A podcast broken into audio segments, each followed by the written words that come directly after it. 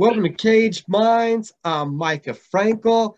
And today we're joined by Bellator 276. Says, yeah, do not adjust your station. Bellator 276.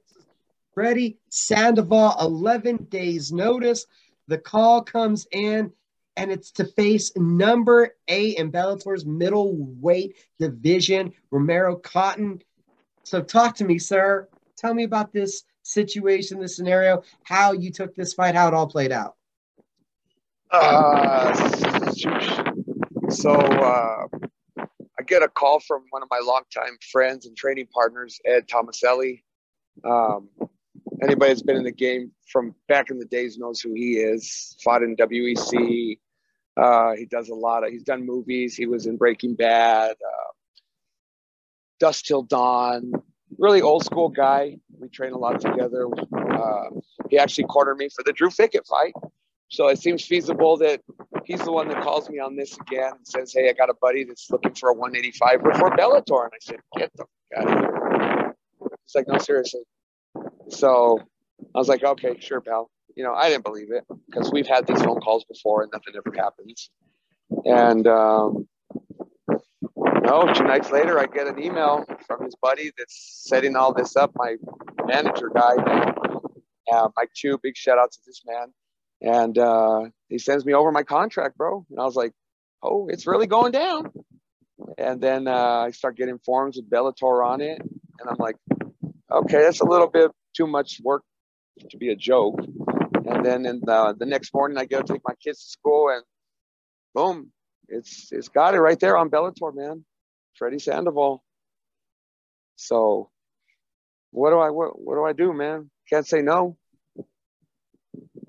How does it feel? I know this is an opportunity, a chance to get back in the cage is something that was one of your biggest desires. Yeah, it definitely was. If you go back to our last interview, I think I mentioned that my goals were to get a couple local fights, get my feet wet again. You know, it's been 13 years, and then uh, get into Bellator or Combate. Those that's you know uh, those word for word my last interview and what I've always said. Um, I guess you speak it into existence and it happens. Uh, I didn't get my warm up fights, but uh, you know that's what wolves do, man. They get in there and they just go. You know. What's the thought process like? You just heard Bellator and you signed right on. Did you look at who the opponent was going to be? Talk to me about the thought process. No, not really. Um, yeah, I was like, okay, cool. Like I said, it didn't sink in till I think was it Tuesday morning, Wednesday morning. It sank in once I seen my name on there. I was like, okay, this is it. And uh, I looked because his name's next to mine, so I clicked on it and it brought up some of his old fights. So I was able to look at it right then and there. But regardless, I'm taking the fight. You know, this is a once in a lifetime opportunity, and uh, why not? You know what I mean? 13 years away. I know it's been quite a few grappling matches, but three, four grappling matches here in the last mm-hmm. year. So you've gotten back to competition. But is there even a wow effect to you that you're going to step in the cage with the guy that they got ranked number eight, the super prospect, just out of the blue? Oh yeah, big time, shoot, big time. um, but you know, it's it's nothing new, I guess, right? We went through this back in 2009 when Drew Fickett on a three day notice. Granted, Drew's not a ranked, he wasn't a ranked fighter, but this is a guy that's beat Josh Koscheck, you know, Kenny Florian, uh, Burkman. He, I think, I don't know if he beat Diaz, but I know he went whistles with Diaz, you know what I mean?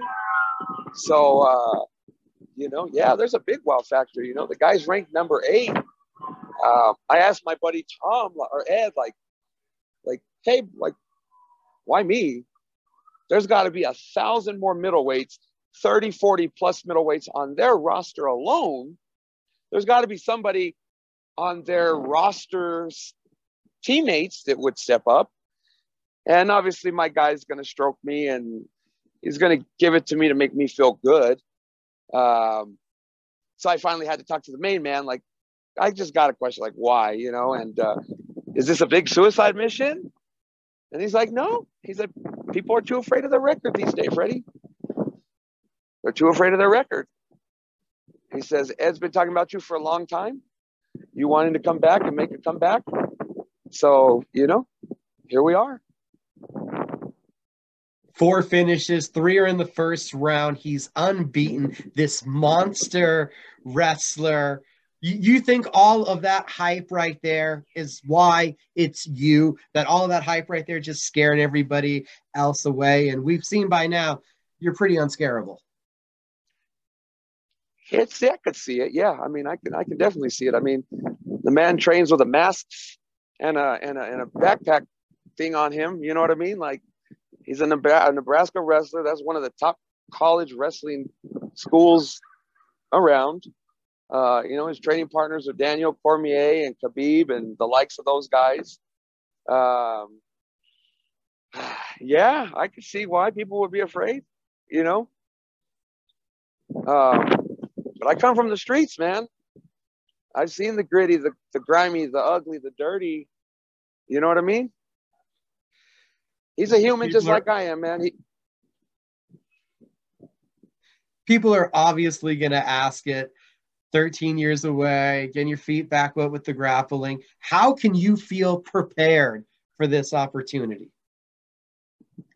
Oh, shit. I'm not prepared. I'm not prepared. I got 10 days. I'm doubling down on my workouts. You know what I mean? It's going to come down. It's going to come down to my mental strength against his his physical strength and his cardio. You know, he's a wrestler. He's a cardio machine. He's he's he's a he's a bigger, younger version of what I would do. You know, that's my game. Hardcore good wrestling, and uh, you know, um, so we'll see. Maybe we can. Maybe he want to try his hands out. You know, um, I don't know. But uh, preparation, I'm just doubling down on my workouts. I got a lot of great people coming in to help me out. A lot of bigger guys. Um, got got up to the ranch the other night finally, so I got a little bit of good work in up there. You know, with some experienced veterans, and uh, you know, I've been staying busy and active. You know, not not obviously where I want to be. You know, you give me eight weeks, give me a full camp, and and uh, you know, I'm good all day. But again, it's an opportunity. You know, you just you can't say no, man with 11 days, are you able to fit much training, mat preparation time in while still trying to get all those other little things together? The trip, uh, getting ready to go out there, getting your gear ready. There's just so many little things with life that you have to get prepared, and not to mention the things with the company and probably other people like me want interviews. How much time is there to prepare for the fight? it's been rough, right? I even had to take off from work. I got sent home from work the other day because I started a part-time job, uh, you know, in the mornings to help my buddy out. And uh, I even got sent home because I was on my phone getting emails, phone calls all day long. And I'm getting my work done. I'm not just putting my work off. You know, I take care of my priorities. And uh, yeah, it's been nonstop, man. Um, I just I I make the time, man. I got to make it work. You know, because I'm a people I'm a people person and uh, and I know where I came from, and uh, time management. You know, my body can only handle so much. I'm pushing it. I'm pushing it right to that edge. Probably a little more on certain days and nights, but um, you know, I'm just I got to keep going as if it's life. I can't just sidetrack it off because I don't have the convenience to do that like some of these fighters do. You know, whereas all focus on MMA. I have I have kids. I gotta I got to tend to that need me there. I got my clients at the gym. I got my fighters. You know, I got my job. So uh, yeah, like you said, I got to get all the gear together. You know, you just caught me right now. I was getting a new mouthpiece made because mine was loose. Um, you know, uh, it's just one of those things, man. You just you just got to make you got to make it happen, bro. You know, I know what it's like to come from nothing and get on your feet and and make shit happen and that's all this is. It's just making it happen one way or the other. No excuses. Romero has been on this Bellator platform, so we've got to see his fight. There's footage of him. Your footage, it's old. It's old footage. Oh yeah. How much is an element of like surprise me. in your advantage that he doesn't know what you're bringing? It, it's a different version. Honestly, man, I was like I, I just I I couldn't fathom the fact that they took this fight, not because they're scared or anything like that. This man is he's a grown man too. He's not a kid. He's 30, he's in his 30s. Uh, you know, he's been through some hardships in his life too, and I respect the man for that and for turning his life and getting right on the right track. Um, but for me, if I'm if I'm a ranked fighter, it's a scary thing, bro. You're going in against an unranked fighter, an unknown fighter hasn't fought in 13 years. Last time he did this shit, look what happened. You know, is history going to repeat itself? Probably not. This dude looked like he go, he eating these for breakfast. You know what I mean? Uh, the man's a big man. He he uh, his video you all see he barrels through those knees. Um, but it just takes one, man. We've seen it. Look at Connor. It just takes one.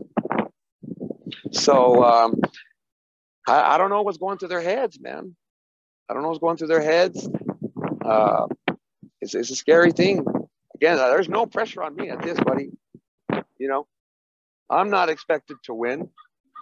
You know, if I lose, who cares, right?